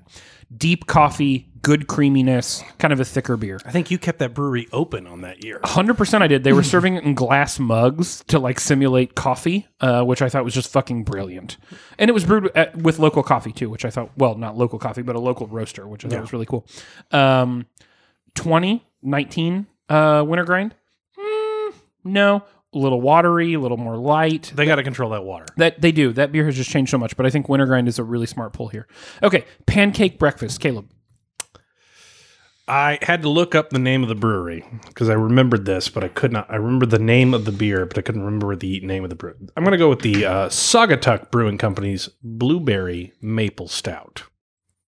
Oh yeah. yeah. You have now accompanied the pancake with perhaps the beer best designed from the flow up to be a pancake accoutrement. That's smart. Yeah, that's my pick. I remember the name of the beer with the Deja Brew. Couldn't remember if it's Sagatuck, but that's what I'm going for Let- because let- it is it is designed to drink with some blueberry pancakes. Now let me ask you this: Is that is that too much rich sweet on rich sweet? That's that's what I was thinking. Right. Yeah. Okay, okay. What about this though? Okay. you're drinking a beer at breakfast, Right. If We're, we're we're not at the point. right. At no point we did we consider like what would be reasonable. Sure, sure, here. sure, sure, Like, I'm just talking about the palate. Right. I'm just yeah. I'm wondering if you would get much distinction. Well, well, here's what I would suggest: don't get the blueberry pancakes with it. Get strawberry pancakes, Uh, or say fuck it hardcore. Get chocolate pancakes. I do like that. Point. and now you got that blueberry accent to it. You didn't like go. that. You didn't. s- You didn't just like take the line cook's day to, to hell and back. You want blueberry and chocolate chips? Fuck you! Like yeah, yeah. he, you didn't have to do that. You're just, you're just, thro- you're splashing it on top. Right. You're garnishing the right, palate right, with right, it. right, right, right, Yeah. right, right. I like it, and I like that the the mix up there is the blueberry versus Yeah. the strawberry, Yeah. or the chocolate chip. I, yeah, you shouldn't go blueberry pancake. That'd be too much. Yeah. but but uh, vary your flavor. Some more. Maybe some nut. Maybe a pecan. So I've gone know. a, I've gone a different route here. I I think Ross and I were kind of tracking here. I want a beer that is going to be delicious still, but is going to be a real contrast to the syrupiness, the butteriness of a pancake. And so what what better to contrast syrupy and buttery, but not be off putting. Like a sour would be off putting here. Uh, it would it would be like orange juice and, and toothpaste. Um, what would be nice here would be something that was equally smooth, uh, but just but just was a very different profile. So I'm thinking smoky. I'm thinking a porter. I'm thinking a Deschutes Black Butte Porter. Ooh, that's a good pick. Oh, I like that. yeah, you got something. Oh, that that'll- that is pancakes with like dudes that drink coffee at Hardee's. that's exactly right. Mm-hmm. Like, that's exactly right. They can smoke inside. It's unfiltered. right. Like it's yeah. a Waffle House circa 1990. yeah, yeah, exactly. It's rich. It's smoky. It's got some creaminess. So Got to kind of- mm-hmm. replace the ceiling tiles like every three weeks. Right, Yeah. exactly. It matches the the viscosity of the syrup and the pancake, but it's a break in the flavor. Uh, it's not jarring. Yeah, Mm-hmm. yeah, yeah. Ross. Um, I think I know the type of beer, but I can't think of one off the top of my head. Like a good milk stout. Uh, can you help me? Well, so I like the four hands we were just talking about, but I uh, Yeah. oh uh, left hand the mi- nitro milk stout. Nitro milk there you stout. is go. like yeah, yeah. probably one of like my more favorite of the milk stouts. Yeah, probably that. Uh, I was I was also thinking maybe like when pa- with pancakes I often have orange juice, so like maybe the one we just uh, that Caleb just had. yeah, that public access. Yeah, yeah, yeah. I'd actually fuck with that pineapple beer you had Oh yeah. if yeah. I was doing like a, a citrusy pancake kind of. Mm-hmm. Here's the thing that and that to me is the like orange juice toothpaste bit. Uh, Yeah. There's something about that citrus sour tartness with the sweetness of a, pa- that actually like doesn't really work for me. I will- I will actually fuck with like orange juice if I have like a heart like. If I'm getting pancakes and orange juice, I also got chocolate milk. Oh, something to kind of like Yeah, balance like it I out. yeah, I can cut I can cut the I can cut it with orange juice. I never go pancake straight to orange juice. I need like a m- I need a- Oh, okay, yeah, yeah. I need a medium to ramp up into Totally. the more citrusy flavors. totally. All right, last one, and this is the heavy boy, biscuits and gravy. What are you drinking with biscuits and gravy, Caleb? Oh man. It's going to be tough. Going to go with a recent pick that we had. Okay, okay.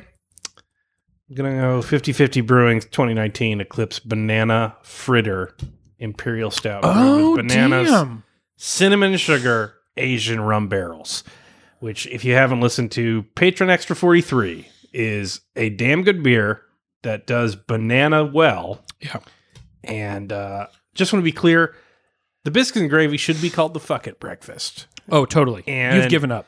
If I've given up and I'm going to be having a sort of um, gastrointestinal day that I've scheduled with a biscuit and gravy breakfast, I might as well just give it up entirely and treat the tongue to a bacchanal. Right. Uh, It, cause it's a treat yourself. it's a treat yourself. The back end of me ain't having a good day, and we might as well just make peace with that I like this. and move on. Um, so yeah, I'm gonna go with that a banana fritter porter. That was good. I think that's smart. Uh, I so I'm uh, we're talking about the head, the chunkiest of breakfasts. Oh yeah, Sausage gravy, right? I mean, that shit's gonna. you be don't thick. plan on moving a lot today. No, no, no, no. Right, right, right. And so for me, what I'm trying to do here is I'm trying to cut things a little bit. I'm trying to introduce. Half measures. Fuck that centrist shit. It's 2020. No, I get that. I get that. I'm trying to introduce maybe some citrus, something a little bit lighter in there to break up the heaviness and the repetitiveness of. Because, like, one of the best parts of sau- if you coat biscuits in gravy, uh, you've done fucked up. What you want to do is you want to put the gravy down the middle and then leave some of the biscuit uncoated because some of the dry biscuit is still really good and it breaks up some of the flavor. Hey man, you're in 30s. You already ate biscuits and gravies. You're already done fucked up. That's true. Just fuck up hard. That's true. Fucking Well, make a story. But I want to. that's But I, my that's my take. but I want something to break the monotony of all of the the saltiness. Mm. And I want to stick to my tradition of choosing the most basic bitches of beers in these we make a pair segments. I want a blue moon with an orange. because the, because it's like an adult orange that's juice. fucking in a different way. It is. You just chose not to make a choice. That's That's right. I don't care about my palate or my preferences, bartender.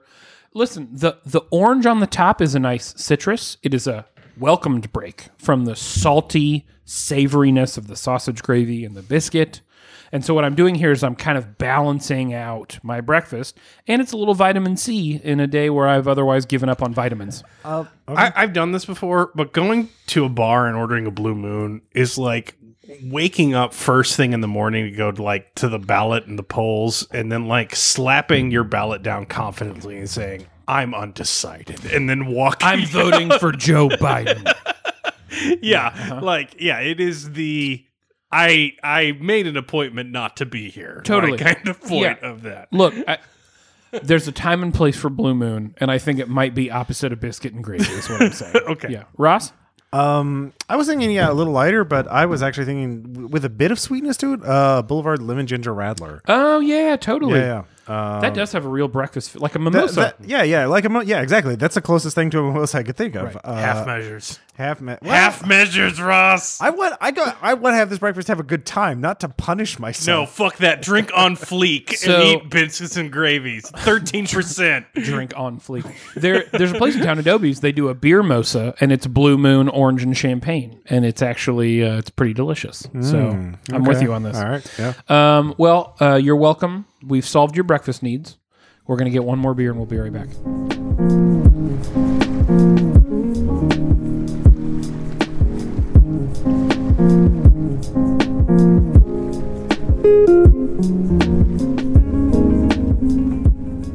Caleb, uh, what are you drinking?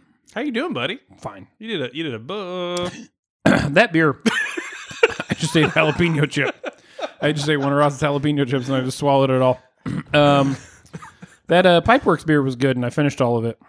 And we had whiskey earlier. Uh, You didn't have a pipe or spear. I'm about to. Fuck. You you uh, Woodworks. you had a woodworks. Close. Yeah. Well, one's made of trees. Yeah. And the other one is I think ore. we're uh, pretty If you apt think- for the title. of this No, episode. if you think about it, uh, trees are just nature's pipe for sap.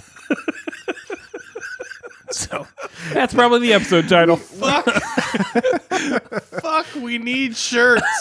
Why aren't we making shirts every episode? Yeah. So, anyways, God, never mind. I you tell them what I'm drinking. I'm writing down the title of the episode. Right. Yeah. Okay. So this is from Ethan Fisette. Also, he's given us two two beers. One was super quality. We hope the second one is equally that quality.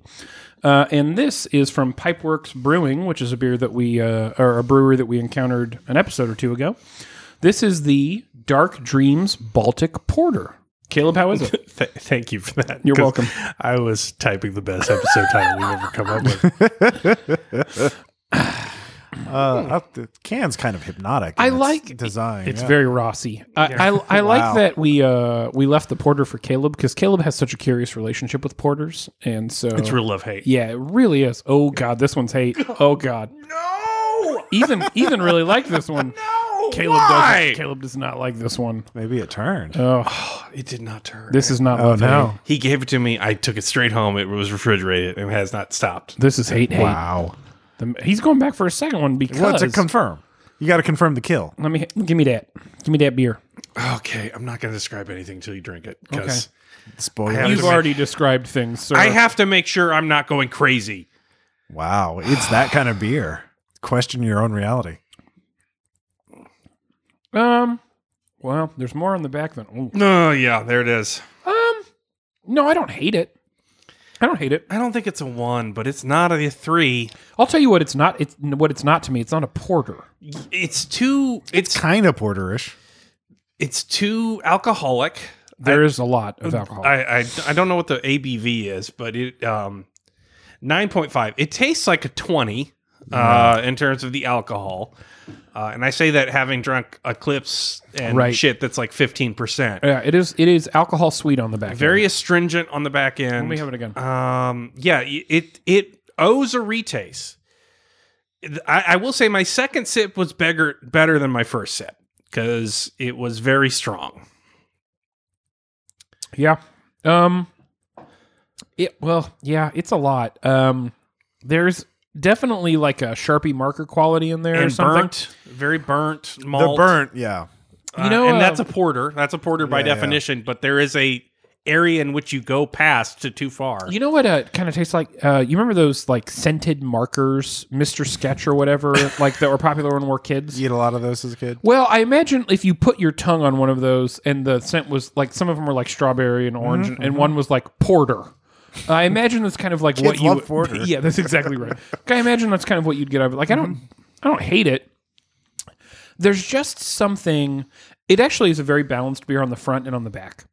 Somewhere in the middle, something is so imbalanced that it throws the whole thing out of whack for me. I yeah, I don't know how to describe it. Um, I also don't know what Baltic discerns. You know what it is? in If- a porter. Um, I'll be honest, I am not that aware. It has a it has a shot like quality to it in its delivery of alcohol in one fell swoop. yeah, I have to like fucking psych myself up to get another drink. in. It is it is a it, it is a, a going for it. that is a two for me, but it is closer to a one than a three. Okay, yeah, low two we would It's say. a low two. Yeah. totally regular. Sorry, Ethan, but I don't. I don't get that. He's one, three and a, he's three and a half for four now, right?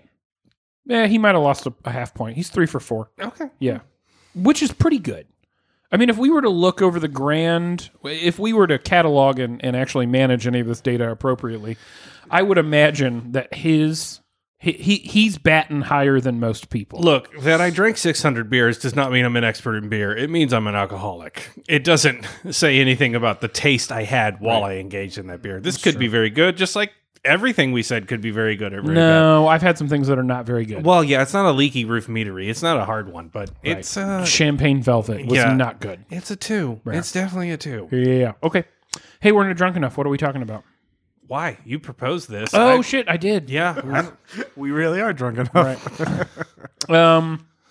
So earlier, well, originally I proposed something about moving, and then you reminded me that we've talked about moving before. I- and every time I feel like we've again gone limp and just let the let the rhythm of the podcast take us away. yeah. yeah. Um, it's worth noting that not only have we consumed a lot of beers, we've talked about a, technically one segment for every beer.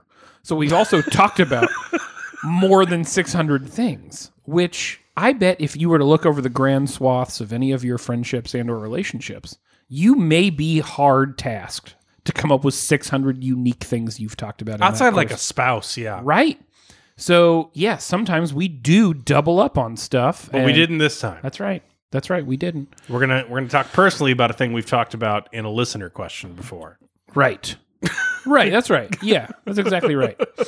Um, so here's something I've been struggling with lately, which is uh, I am bad at appreciating art, like very bad at it. And every time, and Brandy likes to go to museums. She likes to look at interesting things. She wants to talk about them, and I want to be a good partner in those moments. And I have no, I repeat, zero critical vocabulary for art. And so, what I uh, am often left doing in those moments and being like, yeah, I don't really know if it looks like a person, though. And that is not a meaningful criticism of anything, but for like an anatomy drawing. And uh, and it's been kind of like weighing on me lately uh, because we've been buying things for our home, and Brandy wants to go on like well, there's the, look. Say what you want about the Ozarks; they are generally fucked up, uh, and the the the feature of an entire Jason Bateman series. Um, but in uh, Bentonville, Arkansas, home of Walmart. There's like one of the world's probably like best kept secrets, Crystal Bridges, the art museum. Yeah, best kept secrets for money laundering purposes. 100%. tax evasion too. Don't yeah, forget tax. don't evasion. forget that, man. Right. Right. they are one and the same. Right. It, it like There are actual differences. it, as I They're understand both it, felonies though. it's largely just like It's all guillotine food for me. Yeah, but yeah, sorry. It is just the Waltons pretty much just like funding personal public and private art collections. yeah. And um I told you about my Crystal Bridges LARP, didn't I? yes, Where you, where you go pretend to be Russian oligarchs looking to buy things to launder your. Uh, and I oil am money. in so hard on this only if I can use my Australian voice because that's the only good voice I have and it's terrible. So that's where I am. Yeah. New, New Zealand o- oligarchs. Yeah, yeah. no, no, New Zealand, yeah. Australian mining oligarch. Right. Yeah, yeah. yeah. Eh? Coal, coal mining, eh? Right? Put it put it over the drill. Yeah. Uh, let's- I just say that over and over again. just an oil painting over the oil. Oh drill. yeah, that'd be good. Uh, what are you looking at when I'm having brekkie? yeah, yeah, that's exactly right. Yeah, yeah. Well, when I was at Fringe, um, but anyways, uh, I'm Brandy like, and it's only like a fucking hour and a half drive from here, if even that. So like, Brandy wants to go to Crystal Bridges, and I support all these things, and I know we're gonna get there. Does um does Brandy use a lot of like jargon and things like that when she looks at art? No, but she when she, she, knows more about it. She paints. I don't. Okay, she I- paints, I- okay. well, she at least participates in the. She craft. does, and she's actually a great painter. Mm-hmm. Um, let me say this: I don't know that it's she knows more or less, and I think that's I think that's partially the problem that I'm stuck in. Mm-hmm. Well, she's. I mean, if she's like trained in act, to do an art, like you know. Sh- but she's not. Um, she took an art like an art history class Okay. in college, and she really enjoyed it. But well, I- I mean, she's saying she can paint, so she has some. Like, right, right, right. Well, yeah. I mean, she's certainly creative and talented. I think the problem that I'm running into here is because of my background, training, upbringing, academic record, or whatever. For me, the way I encounter things is well, what is my critical vocab? Like, what what do I know about this, or what is my critical And vocabulary you're for it? 404 not found. Hundred percent.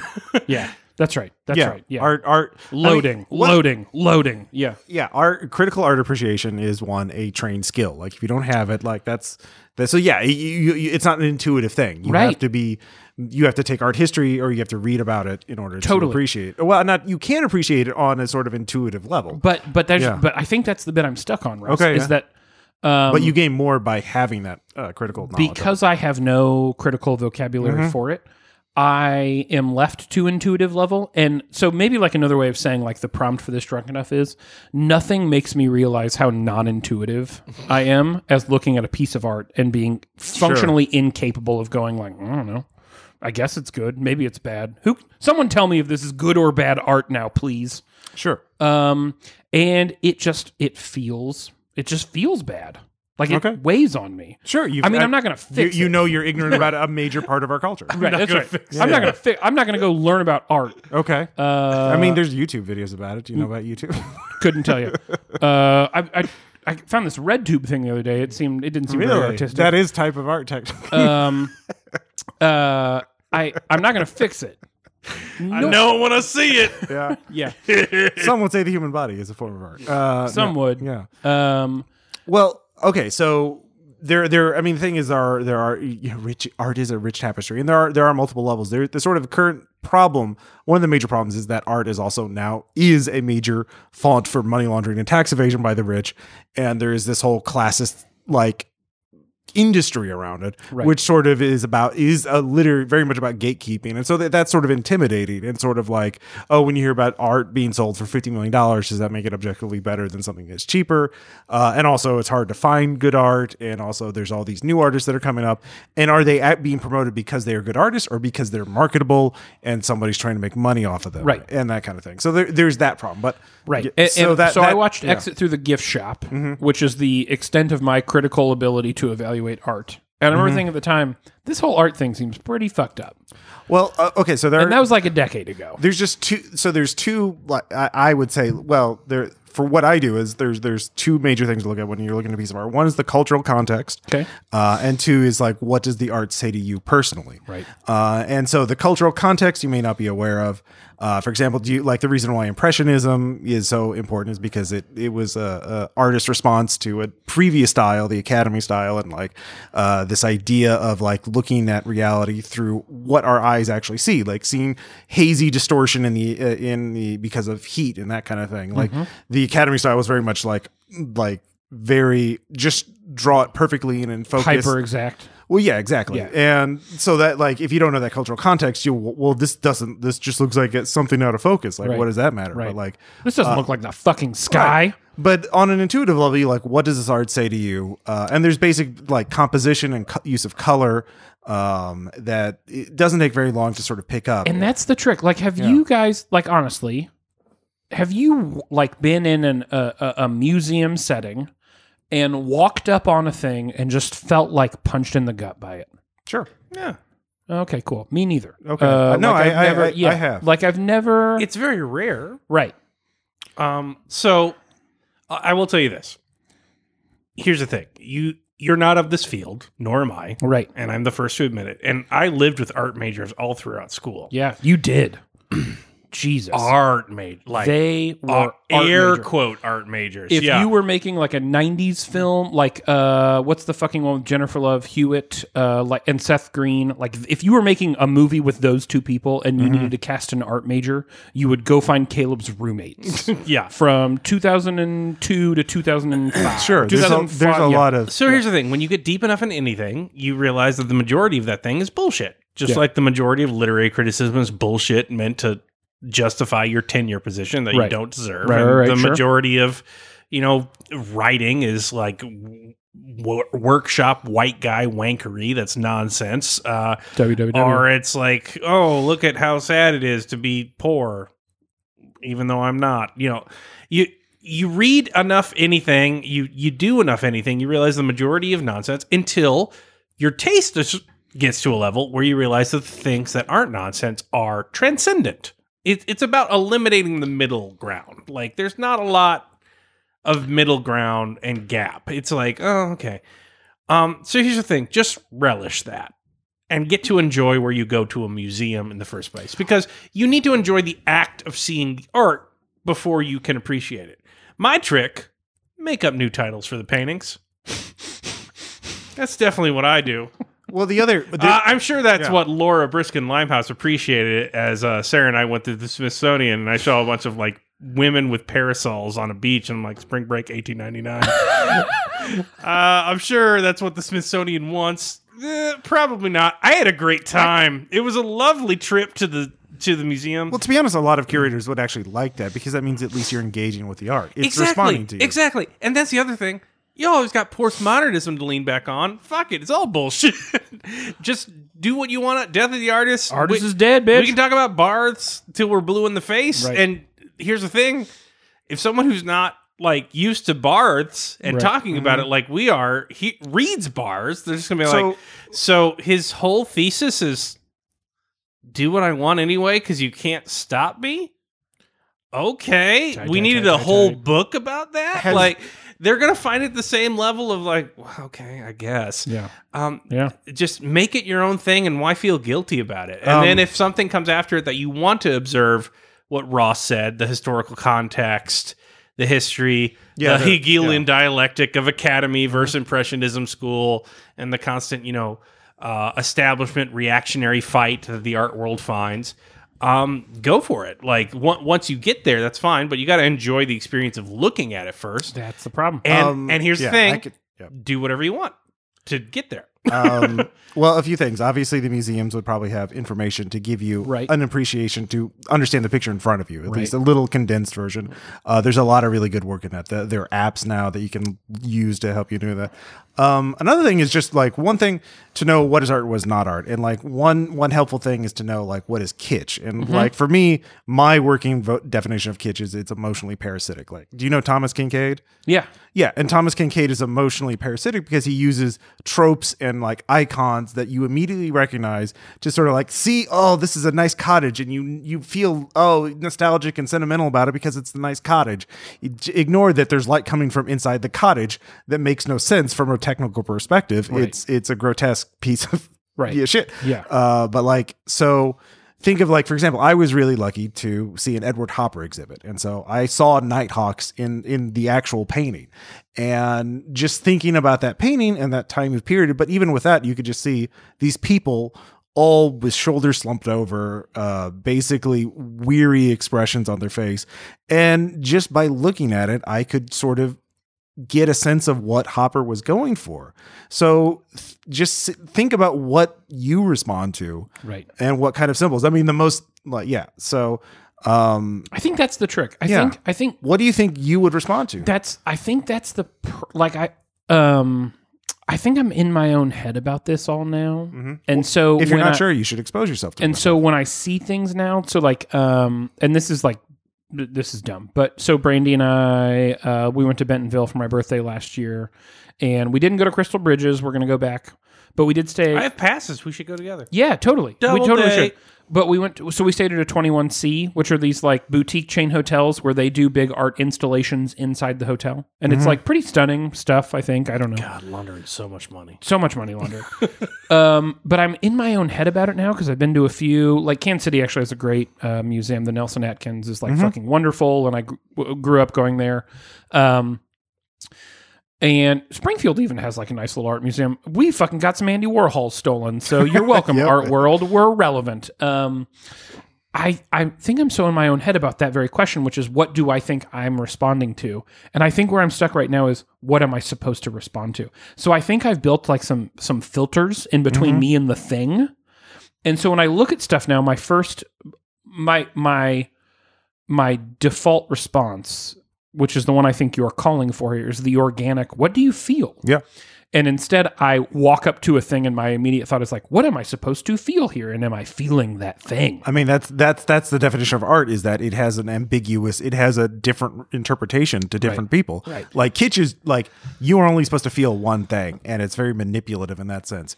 art is like Edward Hopper, me like oh these people are defeated, or these people are just over. You know, like what does it mean? Like uh, there's no fucking door in the diner uh, in Nighthawks. Like uh, so it's a little surreal in that respect because they're trapped. Does was that a mistake? Was that intentional? Right. So like it makes you think. Um, so and Hopper has a lot of that like mm, almost you know uh, uh, noir, well very noir sensibility, and so Yeah. like it. I really respond to that, but uh, obviously different styles will. So yeah, uh, try and just open yourself up to it and think and and uh, uh, interrogate yourself. Also, don't don't feel as if you have to have an opinion one way or the other. Like if anyone gives you shit over it, first off, no one has repelled the act of criticism harder than the modern art world, um, and that is partly because artists are primarily visual thinkers, and that is not the way they handle the world, and so they make the art not seeking for some sort of narrative or cultural commentary completion that criticism sort of demands. And so it's an authentic rebellion against it. The other half is that they make art because people paid them money to make art and they are getting paid a shit ton of money to continue to make art. And it's a money laundering scheme. And either way, either way, you have complete permission to be I am in the museum, I paid and or worked to be here. I can have whatever fucking opinion I want to Right, about right, it. right, right. And I think that should be the start. Then then you can have like taste afterwards, but it'd be like at this point you're worried about like, do I have the right opinion about beer and this is my first beer? Mm-hmm, mm-hmm. No. Yeah, also a lot of like contemporary yeah, Uh, a lot of contemporary art is also incredibly referential to other art so Right. like it's, it's No a conversation that you're hundreds of pages away so don't don't worry about that like worry about like whatever uh, classics are being up there. I mean, there's a reason why people are still, you know, displaying Edward Hopper 70, 80 Right. years after he's, or probably 100 years by now. And if you don't like Um, yeah. if you don't like the art, art that's that referential, congrats. Write a manifesto. Like Right. now, now you're a thing included in a textbook. Be like that that is the discussion of art. Fuck everything that came before. I'm going to do it a different way. And you can only do that so many times before the critical reaction can be "Eh, Right. whatever I want it to be. And then later we could talk about it in context of like a social group or a certain should thing. I should write an art book? I mean, it Art as encountered by a non-artist.